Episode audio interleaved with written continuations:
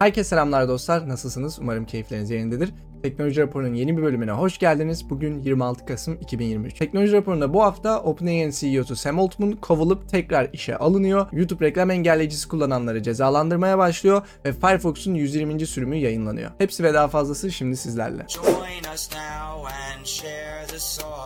Baji masaüstü ortamında Wayland üzerinde çalışıyor. Hatta pencere yöneticisi üzerinde XFC ekibiyle beraber çalışıyorlarmış. Wayland üzerinde çalışmayan bir masaüstü ortamı kaldı mı bilmiyorum. Firefox 120 yayınlandı. Yeni gelen özellikler arasında verinizin satılmak istemediğini sitelere belirtmenizi sağlayan bir özellik geldi. Yani bu do not track değil başka bir şey. Do not sell my data diye bir özellik var. Şimdilik bilmiyorum hangi sitelere bu istek gidiyor ya da hangi siteler bu isteklere saygı duyuyor bilmiyorum. Ama bu Amerika Birleşik Devletleri'nde bazı eyal- eyaletlerde zorunlu. Yani sen o eyalette yaşıyorsan ve bu isteği atmana rağmen site senin verilerini satıyorsa dava açabilirsin mesela. Yasal olarak önü açılıyor yani. Tabii Türkiye'de ya da diğer ülkelerde henüz bunun için bir yasa yok haberiniz olsun ama bu isteği atmayı sağlıyor. Başka gelen bir özellik bağlantıyı kopyalarken takip ögelerini silerek kopyalama özelliği geliyor ve çerez bildirimlerini otomatik olarak kapatma özelliği geliyor bu sürümle birlikte. Daha fazlası da var ama en önemlileri bunlar. Yine Firefox'un 120. sürümünde ne yeni sürüm notlarından bakabilirsiniz. Nvidia açık kaynak Vulkan sürücüsünün 1.0 sürümü yayınlandı. Bu sürümle birlikte Turing mimarisindeki Nvidia kullanıcıları açık kaynak Vulkan sürücülerini kullanabiliyor olacak. Anladığım kadarıyla ana birçok Vulkan özelliği bu sürüm içerisinde var ama hala bazı özellikler eksik. Yine de güzel bir gelişme. Geçtiğimiz haftanın en tartışılan olaylarından birisi Sam Altman ve OpenAI draması oldu. İlk başta Sam Altman kovuldu. Ardından OpenAI başkanı Greg Brockman istifa ettiğini açıkladı. Bunun ardından Microsoft CEO'su Satya Nadella duruma kızdı. Çünkü OpenAI yaptığı yatırımda Sam Altman'ın da payı vardı ve muhtemelen anlaşmaları ve vizyonu onunla beraber yapmıştı. Dolayısıyla kısa bir süre sonra Microsoft'un CEO'su bir açıklama yaptı. E, Sam Altman ve Greg Brockman bize katılıyor dedi. Ama burada da bitmiyor. burada da bitmiyor. Bundan sonra da OpenAI kurulu bir duyuru yaptı. OpenAI'nin yeni geçici CEO'su işte Twitch'in eski CEO'su Emmet Sher olacak dediler. Bunun ardından da OpenAI çalışanlarının büyük çoğunluğu boykot yapmaya başladı. Yani 500 çalışanı aşağı yukarı işte Sam Altman gelmezse biz de gideriz işte biz de çalışmayız falan filan demişler. Sam Altman'ı geri aldılar. Yeni bir kurul kuracaklarmış galiba. Sam Altman da CEO olarak işine döndü. Greg Brockman da yine geri işine döndü. Ee, ilk başta Sam Altman'ı neden kovdular diye soracak olursanız tabii bu konu hakkında çok fazla makale var. Birçok kişi video paylaştı. Carçurt. Hadi bakabilirsiniz istiyorsanız detaylı olarak. Ama yani burada mantıken anlayabileceğiniz üzere OpenAI yönetim kuruluyla Sam Altman arasında bir sıkıntı vardı. Yani bir çıkmazlık, anlaşamamazlık vardı. Belki yönetim tarzından memnun değillerdi bilmiyorum. Sam Altman'ı kovarken bu kadar baskı göreceklerini düşünmemişlerdi galiba. Ama işte hem Microsoft tarafından ki OpenAI büyük yatırımlar yaptı.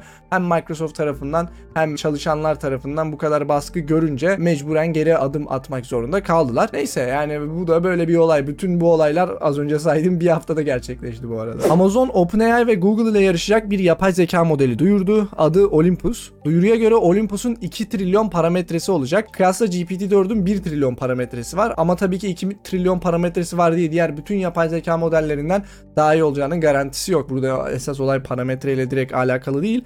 E, ama henüz zaten bir sonuç da yok ortada. Bakalım ilerleyen zamanlarda göreceğiz nasıl bir sonuç vereceğini. Windows 10 Copilot özelliği Insider sürümüne geldi. Görünüşe göre Windows 10'da Copilot'ı kullanabilmek için en az 720p çözünürlüğe ve 4 GB RAM'e sahip olmanız gerekecek. Bu kriterleri sağlayamıyorsanız bilgisayarınızda yapay zeka kullanamayacaksınız. ChatGPT'yi sesli olarak kullanma herkese açıldı. ChatGPT uygulamasını indirip ses kısmına bastığınızda yapay zeka ile konuşabiliyorsunuz. Yani bildiğiniz aslında ChatGPT ile aynı. Sadece sesinizi algılayabiliyor. Birden fazla model arasından ses seçimi yapabiliyorsunuz ve muhabbet edebiliyorsunuz yani. Hani Daha doğrusu çıktıları okuyor size. Türkçesi de var bu arada. Türkçe olarak da okuyabiliyor. İngilizcesi biraz daha akıcı geldi böyle hani konuşurken sanki daha bir insansı konuşması var gibi geldi öyle söyleyeyim. Ama Türkçesi de gayet iyi yani kullanabilirsiniz. Bu özellikle işte görme engelliler için çok daha güzel bir iyileştirme özelliği. Kısa bir şekilde hızlı bir cevap arıyorsanız da yazmak yerine özellikle telefonda bunu kullanmak daha kolay olacaktır. Tabi bu noktada ses verileriniz muhtemelen işleniyordur. Yani ChatGPT her şeyi işliyor. Zaten gizlilik politikalarında da yazıyor. Tabi bu yeni gelen güncellemeyle sesinizi işliyor mu bilmiyorum. Bakmadım. Tahminimce bu kadar verileri işliyorsa onu da işliyordur. Bir bakmak lazım.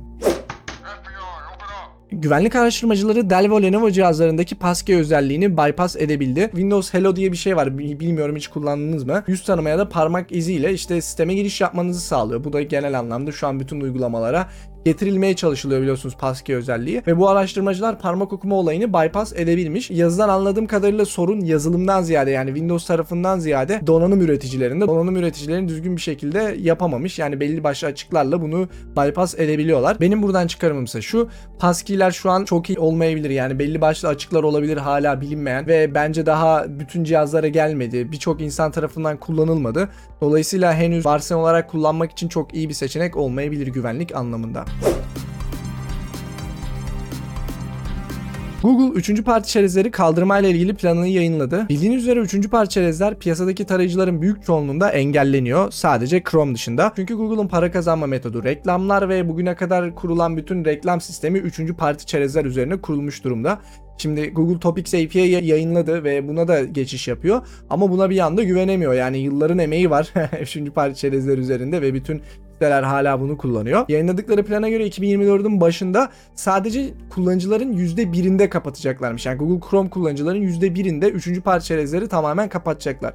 %99'u hala kullanmaya devam edecek ve duruma göre bakacaklar herhalde. Duruma göre yavaş yavaş arttıracaklar bu sayıyı. Eğer ki karlarında büyük oynama olursa muhtemelen geri adım da atabilirler bilmiyorum. Bakalım göreceğiz ne olacak. Ama şu an bildiğim kadarıyla Google Chrome dışında hemen hemen bütün tarayıcılar 3. parça çerez desteğini kesti zaten. Firefox otomatik kesiyor. Brave kesiyor. Opera bile kesmiştir muhtemelen bilmiyorum da yani bütün tarayıcılar aşağı yukarı kesti. Steam sonbahar indirimleri başladı ama biz de artık Türkiye bölgesi olarak dolara geçtik maalesef. Kendim indirimlere henüz çok göz atamadım. Yani mutlaka farklar var. Zaten indie oyunlarda fark olması bekleniyordu Steam tarafında. Bilmiyorum şu an bu indirimde alınabilecek ne kadar oyun vardır. Henüz bakmadım ama haberiniz olsun indirim başladı. Diablo 4'ü de salı gününe kadar Steam'den ücretsiz olarak deneyebilirsiniz. Diablo 4 biraz pahalı bir oyun. Oynayıp oynamayacağınızı merak ediyorsanız Diablo 4'ü deneyebilirsiniz salı gününe kadar. Görünüşe göre League of Legends'ın yeni güncellemesiyle birlikte artık Linux'ta oynanılamıyor. İstemci açılıyor ama oyun çöküyor. Durum üzerinde Reddit'te bir gönderi var ve yakın zamanda çözüleceğini umuyoruz. Bu bu arada League of Legends ve Linux dünyasına yeniyseniz Linux'ta bu geçmişte de oldu yani hani bu şekilde gelen güncelleme yüzünden Linux açılamamaya başladı. Ama işte sonra çözdüler yani Riot geliştiricileri Linux kullanıcılarını tamamen görmezden gelmiyor. Bilmiyorum bu konu spesifiğinde özellikle bir açıklama yaptılar mı ama muhtemelen ilerleyen zamanlarda çözerler. Damn, son, where'd you find this? Geçen hafta Avrupa Birliği'ndeki Windows kullanıcılarının Edge ve Bing gibi uygulamaları kaldırabileceğinden bahsetmiştik. Dönüşe göre Avrupa Birliği'nde olmasanız bile Windows kayıt defterindeki değerleri değiştirip kendinizi Avrupa Birliği'ndeymiş gibi göstererek bundan yararlanabiliyorsunuz. Ya gerçi bunu yapana kadar farklı yazılımlarla da yine Edge'i falan kaldırabiliyordunuz ama bu, bu şekilde de yasal olarak Edge'i kaldırabilmiş olacaksınız yani. Bu haftanın en bomba haberlerinden birisi YouTube'un Firefox'u bilerek yavaşlatması oldu. Gerçi YouTube bunun yanlış anlaşıldığını açıkladı ama kronolojik olarak gidecek olursak ilk başta Reddit'te bir gönderi paylaşıldı ve Firefox'a YouTube'a eriştiğinizde 5 saniyelik bir gecikme eklendiği ortaya çıktı. Bunu nereden bildiler? Firefox'ta User Agent'ınızı Chrome'a değiştirdiğinizde hiçbir bekleme olmazken Firefox User Agent'ında 5 saniye gecikme oluyordu. Ama bu da işin ilginç yanı herkeste değil. Sadece belli başlı kullanıcılarda oluyordu. Sırf bu User Agent muhabbetinden dolayı insanlar sadece bunun Firefox'a özel yapıldığını düşündü. Google da bu konu üzerine açıklama getirdi. Dendi ki bu tarayıcıdan bağımsız bir şey. Hem Firefox'ta da olabilir, Chrome'da da olabilir, herhangi bir şeyde olabilir. Bunu özellikle reklam engelleyicisi kullananlara getiriyoruz dendi. Ben kendi cihazlarımda test ettim. Ne Chrome'da ne Firefox'ta reklam engelleyicili veya reklam engelleyicisiz bunu yaşayamadım. Dediğim gibi belki sadece belli bir kısımda test ediyorlardır şu an. Bunun hakkında ne düşünüyorum? Hep size videolarda söylüyorum. Reklam engelleyici kullanmak bence kullanıcının hakkı. Bilgisayarında neyi görüp göremeyeceğini seçebilmeli.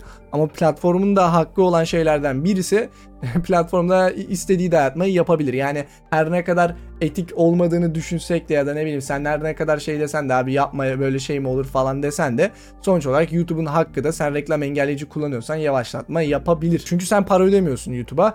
E, para ödemediğin için de böyle bir e, hakkı mevcut. Ben bunun yine ters tepeceğini düşünüyorum. Yani ne olacak? Yine bunun bunun çözümleri bulunur. Nasıl reklam engelleyicilere karşı aldıkları tavırda ters tepeceğini düşündüysem bunda da aynı şekilde düşünüyorum. Bu genel olarak gelirse de yine eklentilerle bir şekilde kaldırılabilecektir. WhatsApp'a e-posta ile doğrulama özelliği geldi. Hesabınıza bir e-posta adresi ekleyerek gelen kutunuzdaki doğrulama koduyla WhatsApp'a giriş yapabileceksiniz. Bundan önce WhatsApp'a giriş yapabilmek için sadece SMS koduna güvenmek zorundaydınız. Bu da güzel bir özellik. Yani SMS'e bir şekilde erişemiyorsanız bir sorun çıktı diyelim ya şebekede ya sim kartında. WhatsApp'a farklı bir telefondan giriş yapacaksın. En azından artık e-postanı tanımladıysan e-postanla da giriş yapabiliyorsun. Güzel bir özellik. Google davasından gelen bu haftaki habere göre Spotify Google'a çok daha az komisyon ödüyor. Ödemeleri kendi sistemi üzerinden aldığında %0, Google sistemi üzerinden aldığında ise %4 komisyon ödüyor. Diğerleri ne kadar ödüyor diye soracak olursanız diğerleri %15 ödüyor ve aradaki farkı görebiliyorsunuz.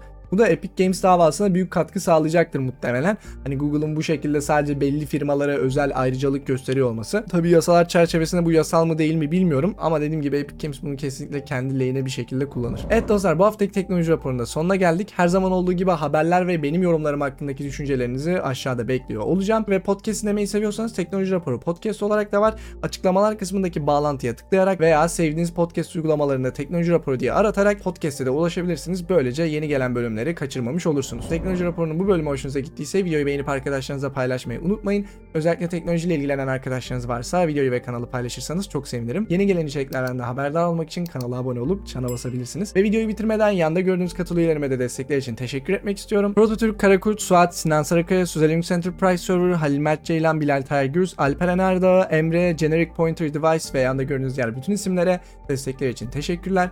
Siz de yaptığım işi seviyorsanız ve kanala maddi destekte bulunmak istiyorsanız yusufbek.me yan çizgi destek adresine gidebilirsiniz. Teknoloji raporunun bir sonraki bölümünde görüşmek üzere. Kendinize iyi bakın. Hoşçakalın.